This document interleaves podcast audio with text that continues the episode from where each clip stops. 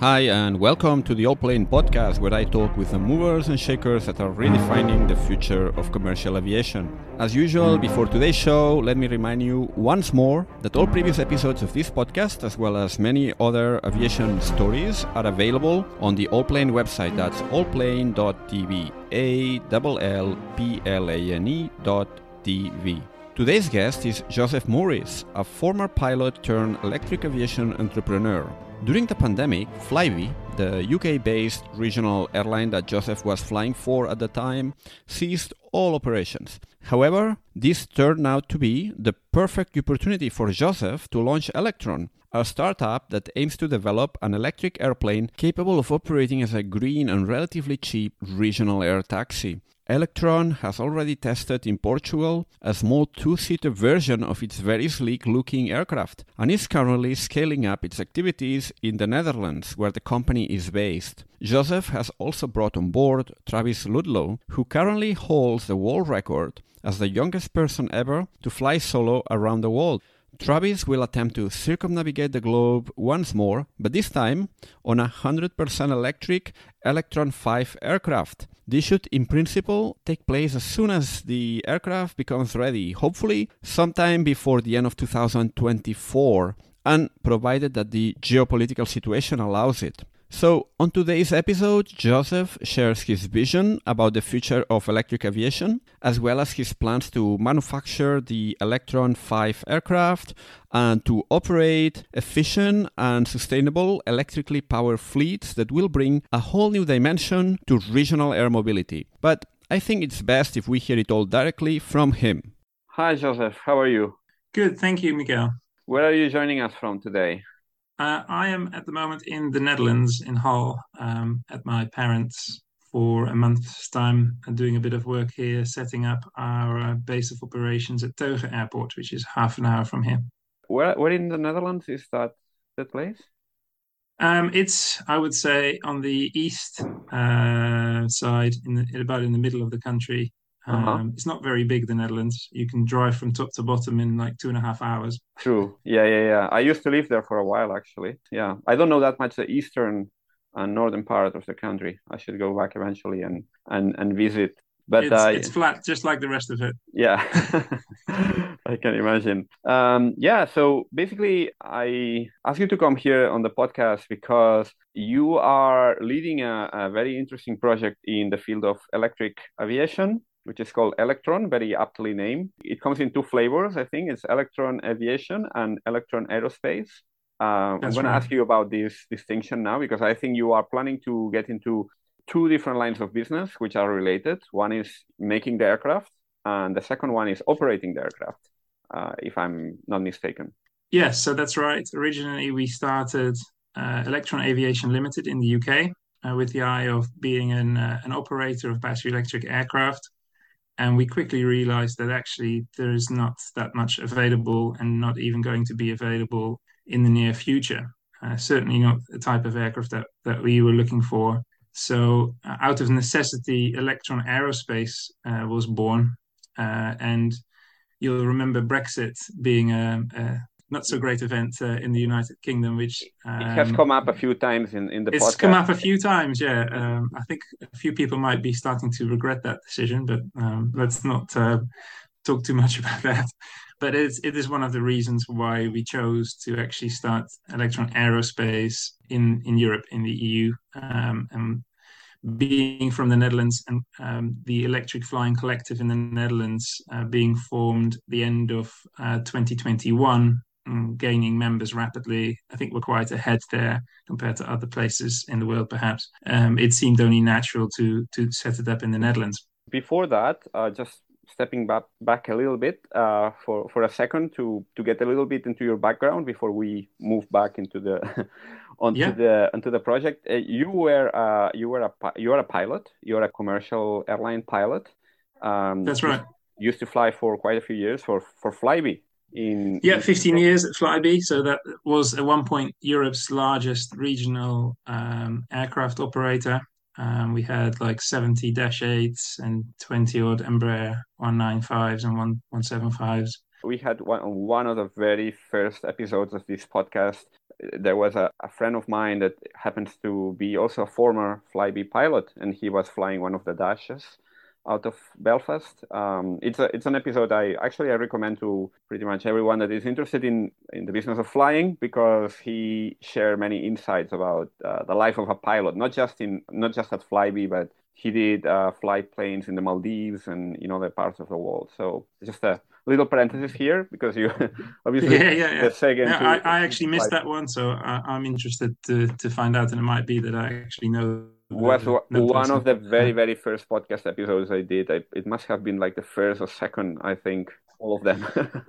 yeah, so the the pandemic uh, in the airline industry led for the people that don't know and haven't listened to the podcast, that's probably covered in there as well in that podcast. But um, Flybe was one of the first victims in the sense that it was just being taken over or bought up by um, a group of three entities, one of them being Virgin and the other one being Stobart. Um, and you know, when the pandemic um, hit, it became clear that Virgin Group, for instance, was looking at 400 million losses straight away. Um, so they pulled out, and you know that was that was it. Really, that was curtains. It was the wrong time uh, for that to, to happen. Looking for another uh, yeah. uh, investor or, or somebody to, to take that place uh, in, at that time is is impossible.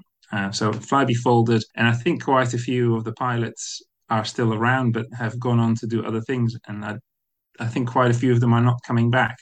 Yeah, because we, we must say that Flybe is back. It's yeah. come back uh, after about a year or so that it well it, it was no more. But then I don't know if they kept the actual legal entity running. I don't know exactly the, the behind the scenes story, yeah. but basically Flybe is back now in a in a reduced form. Uh, but mm-hmm. obviously, mm-hmm. many people like you have moved on on to do other things. Yeah, I was based at Southampton, and you know, we at Southampton Airport we did like 97% of the, the movements there. Um, and Flybe is not back at Southampton Airport. It's opened up at a few other bases.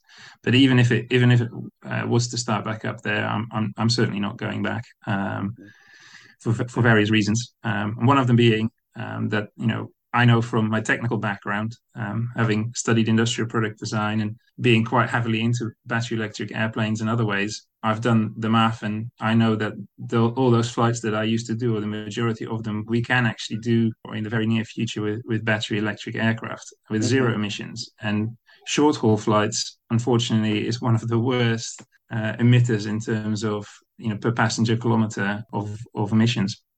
So, what's the story of Electron? I guess that didn't come out of nowhere. You already were kind of interested or, or, looking into this electric aviation space, and you set up Electron on your own, or you have other other partners, other investors. Yeah, so uh, I started the company together with uh, with Richard Blackwell uh, in the UK, and yes, my background, um, you know, I've been looking at it for a long time. I've been an investor in, in Tesla for quite a while, so I've sort of seen this this happen on in the automotive sector, and been really surprised that not much is is happening in in the aviation world, aerospace world. Huge amounts of money being plowed into vertical takeoff and landing aircraft, uh, but not so much in conventional takeoff and landing aircraft, uh, which actually have you know an established certification pathway. Especially now, Pipistrel certified the the first EASA battery electric aircraft. You know that was really the basis for me to to to start looking at this more seriously. Um, it's like okay, so there is actually a lot of money being invested here now, but you know why why not? Why are we not seeing any any normal takeoff and landing aircraft? And when you look at the the mechanics of it, uh, the efficiency, the energy efficiency, and therefore the range with the limited battery energy density, um, you won't be able to fly with a vertical takeoff and landing aircraft from, say, London to Amsterdam um, you know, you, you don't be able to fly from Heathrow to to the center of London or from Amsterdam to to Schiphol Airport, but you know, you need a conventional takeoff and landing aircraft to actually fly uh, between London and Amsterdam. Looking at the specs of the aircraft you are working on, the, which is called the Electron Five, right? That's a yeah. That's the let's say the production one that you are aiming for. We can talk about the time frames now, but you are aiming for a range of 750 kilometers. Quite impressive for a for a battery electric aircraft. That's right. Yeah. So we have already uh, the Electron 2 flying at the moment in Portugal. It's a two-seater, which is our proof of concept. Um, mm-hmm. it's uh, in the same class as the Pipistrel, so 600 kilos to two people.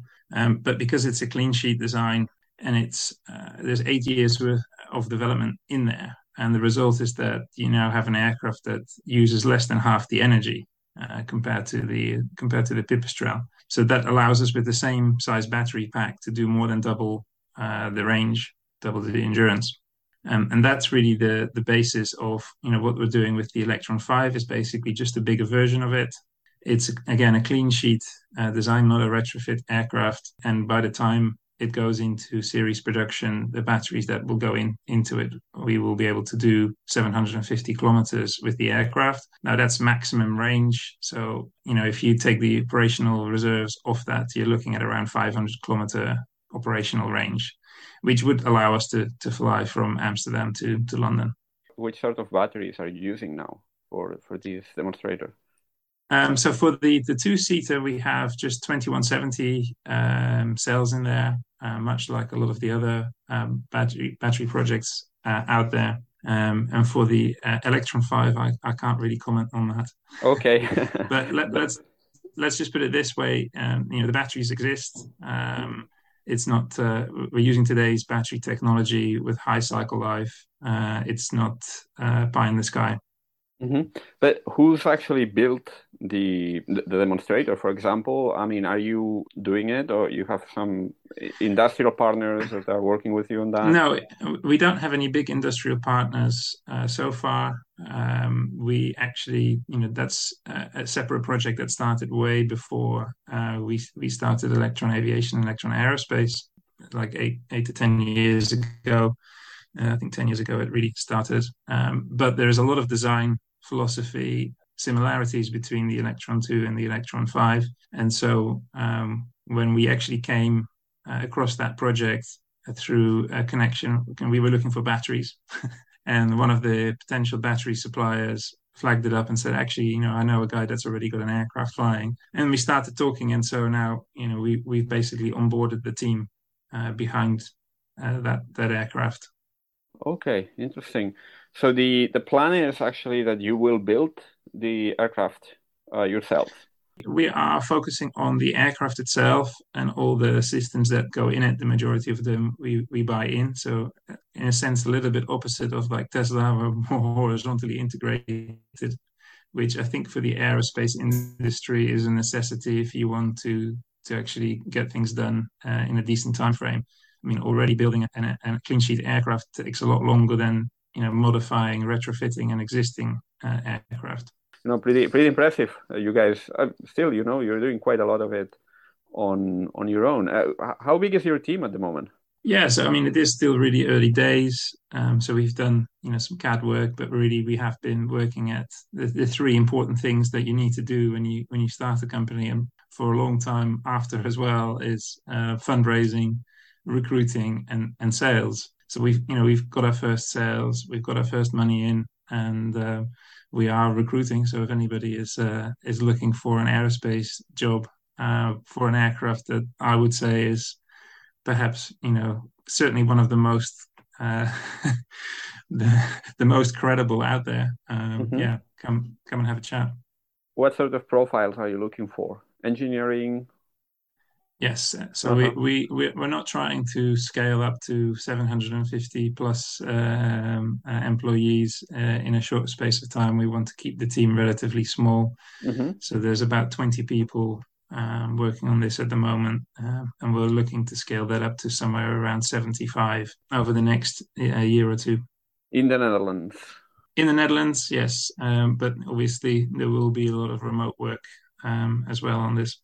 Very interesting then you have uh, basically well you have two things uh, going on. One is the the project to to build aircraft and once you have the aircraft flying uh, you've got a project that is related which is actually to operate those aircraft. So what's your business model? You plan to to sell it to other operators but run your own operation as well? What what's the idea uh, and what, what sort of time frames are you looking at for each of them? Okay.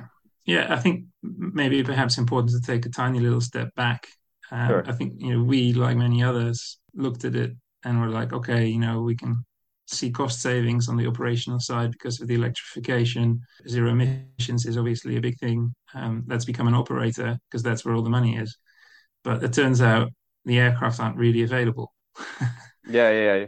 Um, so there's quite a few companies out there that want to become an operator, and and our view on it really is that you know if we we do all the hard work of building the aircraft to actually suit the the demand from the market, then you know we don't really want to just sell the aircraft because that's not where the most of the of the money is. And just like uh, you know when Uber and, and the other ride hailing platforms kind of transformed the taxi market um, on on the road, before we we had normal taxi operators and people wouldn't really use a taxi perhaps as much because the booking process isn't as easy. And now you know people are using the the ride hailing platforms much more than than they did in the past. Um, we see a similar thing going to happen in in aerospace and there's a lot of companies that have um, clogged onto this as well.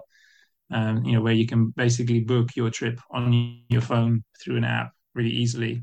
So you know, we immediately started looking at what other companies partners do we need to to actually offer a full door to door service. Uh, obviously, we need the charging infrastructure, but we also need a, a ground fleet operator to to do that door to door last mile service. Is it going to be really door to door because you would need a runway, so it's going to be able to land at many more yeah, locations so, than a conventional aircraft. So, that, so that's that's the that's the thing. Um, you know, at the moment, um, in Europe and, and, the whole world really. Uh, there is a lot of small airports that are hardly being used. Um, so in Europe, there's about 2,700 airports um, that we could operate in and out of, um, and you will find that you know people are a lot more people are within half an hour of a small airport mm-hmm. Um, compared to the 400 odd airports that we, we now use with scheduled services, with, yeah. where you then have to fly with 180 other people.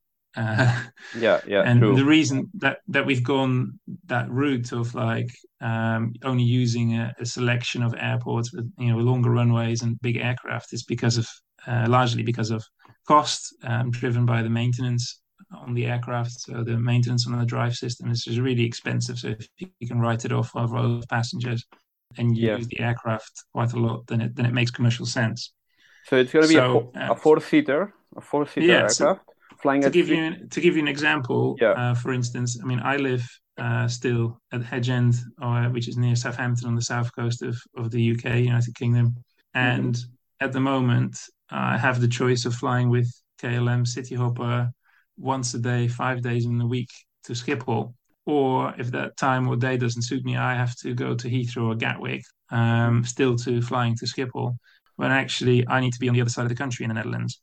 So yeah. in the future, I shall be able to buy via an app book very easy, like Uber, my trip, get picked up from home, uh, be dropped off by an Uber or whatever at Southampton Airport, uh, which is only 15 minutes away from where I live. Uh, mm-hmm. Fly to Teuge Airport, which is again only 15 minutes away from where I am here now. So mm-hmm. much more convenient, point to point. I don't have to be there two hours before. I don't have to share the airplane with 180 other people, uh, and zero emissions. What about the cost? Yeah, so it's a bit like when Tesla first entered the market. Um, there's a lot of similarities there in the sense that first they started with the Lotus Elise, turned that into the Roadster.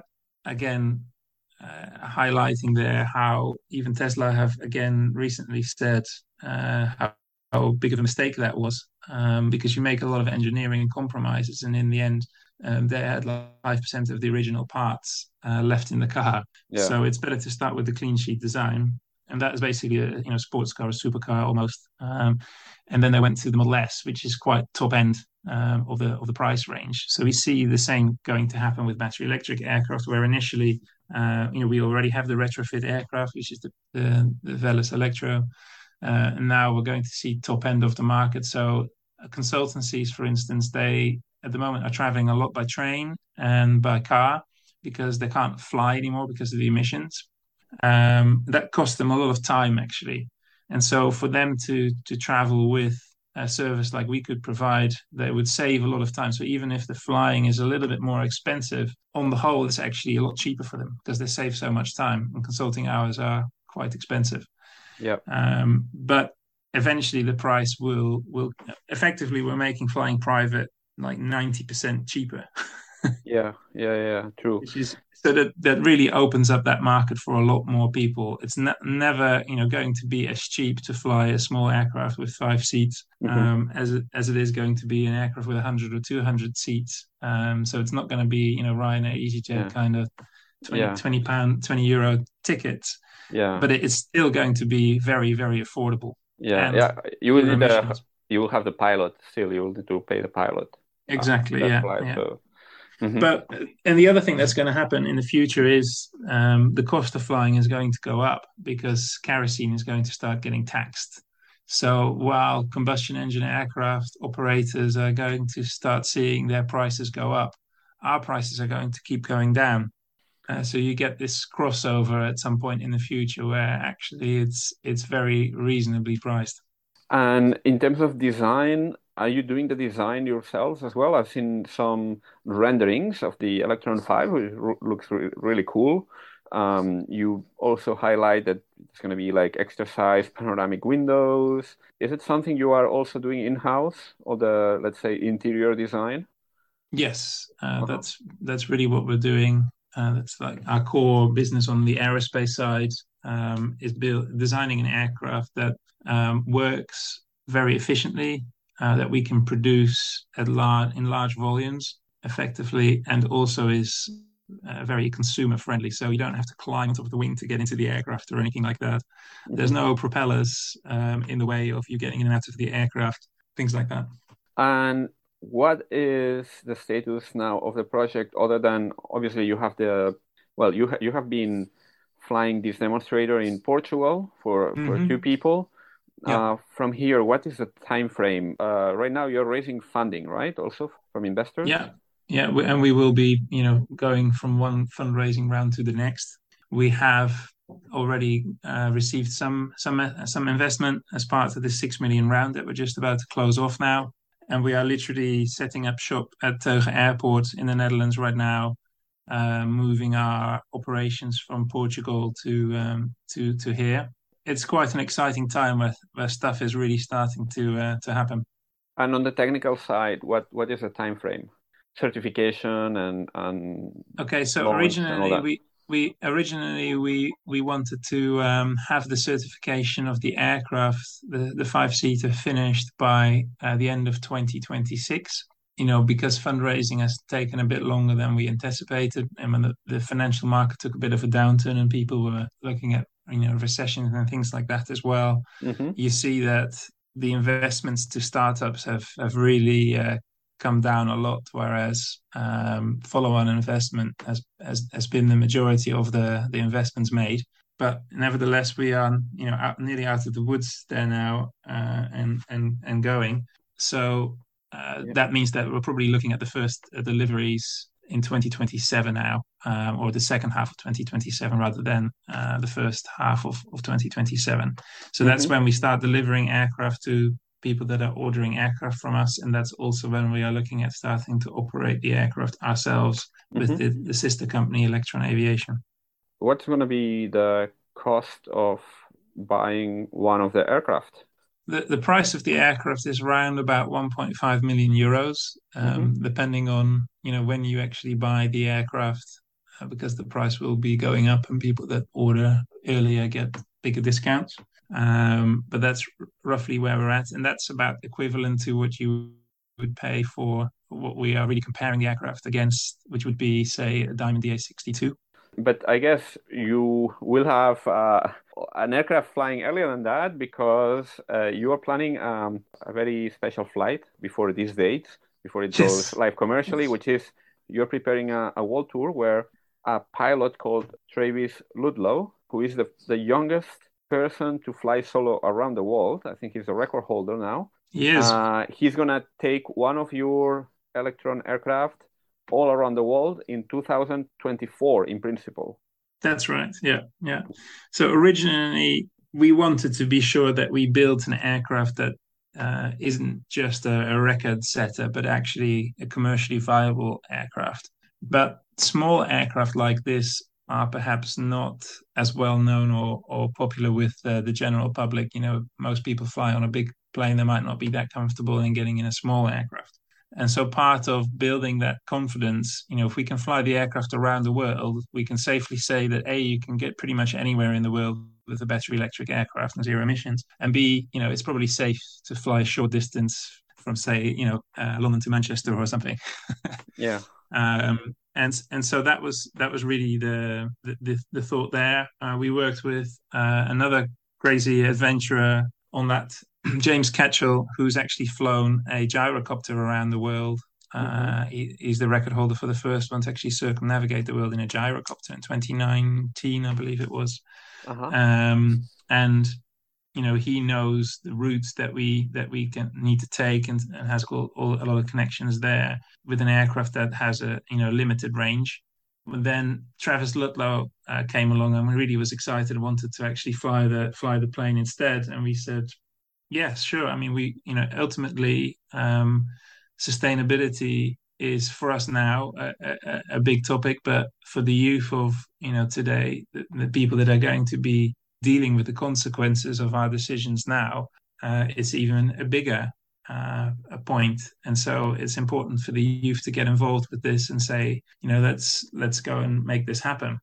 And is um, it is it possible to do that even if the aircraft is not yet certified for yeah so it'll be it'll be a prototype it'll be experimental uh, aircraft uh, you know there is obviously uh, regulatory issues there might be some countries that not won't allow us to fly through their airspace which yeah, is something that we will have to we will have to deal with i was thinking like with the current situation with russia uh, mm-hmm. the the obvious route through alaska yeah.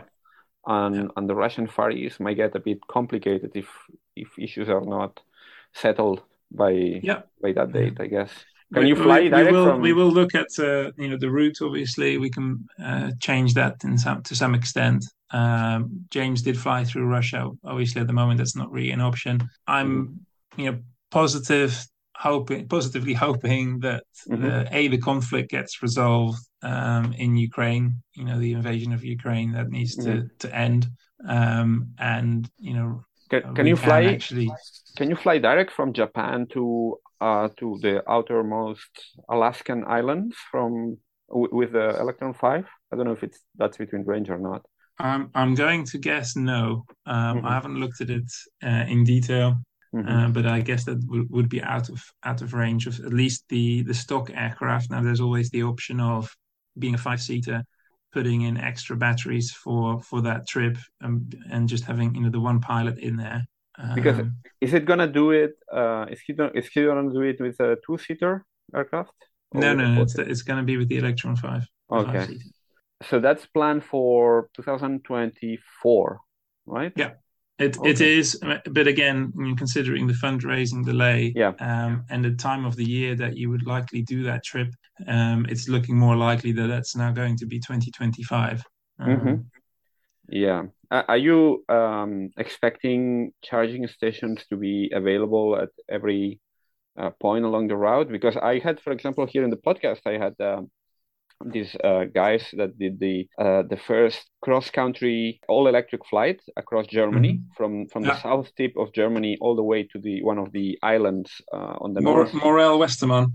So yeah, I spoke with uh, Morel, uh, Malik Aziz, who was also one of the members of the team, and basically they told me that one of the team had to uh, drive ahead with a battery because some of the airports where they were landing, they were not really prepared to handle electric aircraft and recharge the pipistrel they were using. Well, I don't know if what how it's going to be the situation by 2024, but I guess that, that can be an issue at a, at a global scale when you attempt this record. Yes, no, absolutely. There's two things to it. Obviously, we will need to provide a solution for airports where there isn't um, any uh, electric aircraft ch- charging infrastructure in place yet, and we will also be putting pressure on those airports and authorities and countries to to make some effort to uh, to make this happen. Um, and we have quite a bit of time for that. But it's important to realize that you know right now there isn't really a charging uh, standard for electric aircraft like we have for automotive we are well aware that you know we're going to have to have a solution for the airports where there won't be any charging infrastructure in place yet. Saying that we are looking at it the same as as what happened in in automotive, say 12 years ago, when there wasn't any charging infrastructure. There wasn't any uh, standard even for charging electric cars. We now see the same thing happening in aerospace, where there is no uh, set standard yet for, for charging electric aircraft.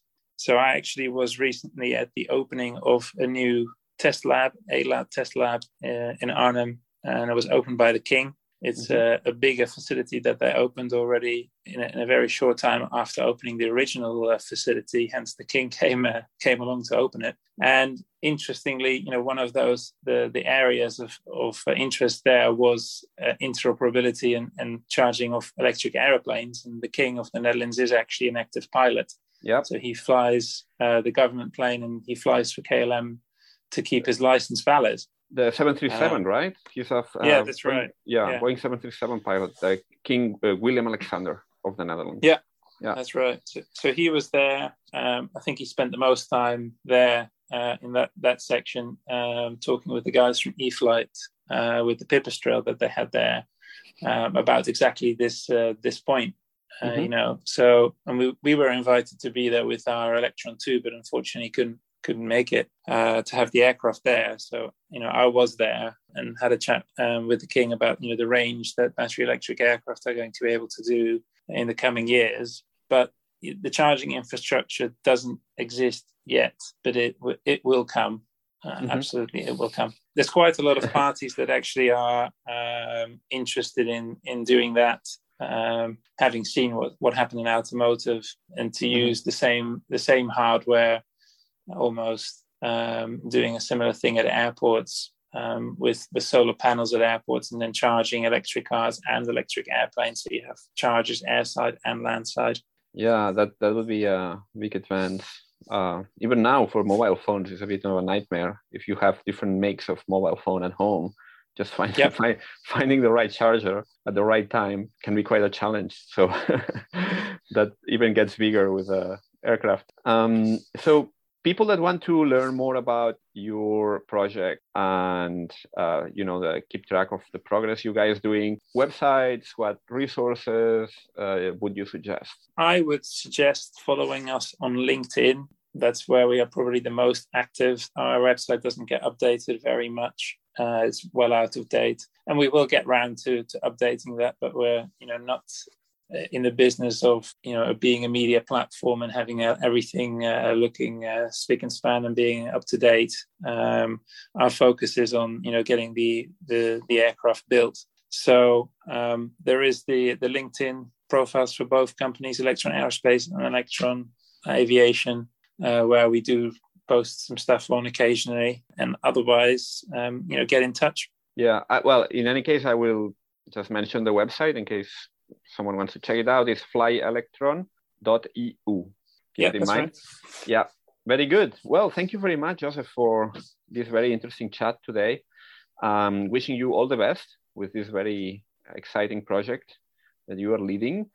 Um, the aircraft, I must say, I said it earlier, but I say it again, it looks really cool. So, really looking forward to to fly on it uh, before the end of this decade, when when you get everything in place and and yeah hopefully it's going to become one piece of the of the let's say the european mobility puzzle uh, so people that like you have to commute between southampton and and the eastern netherlands can have an easy convenient and green way to do it yeah we'll see you yeah. uh, we'll see you on board sometime hopefully in in 2027 Mikael.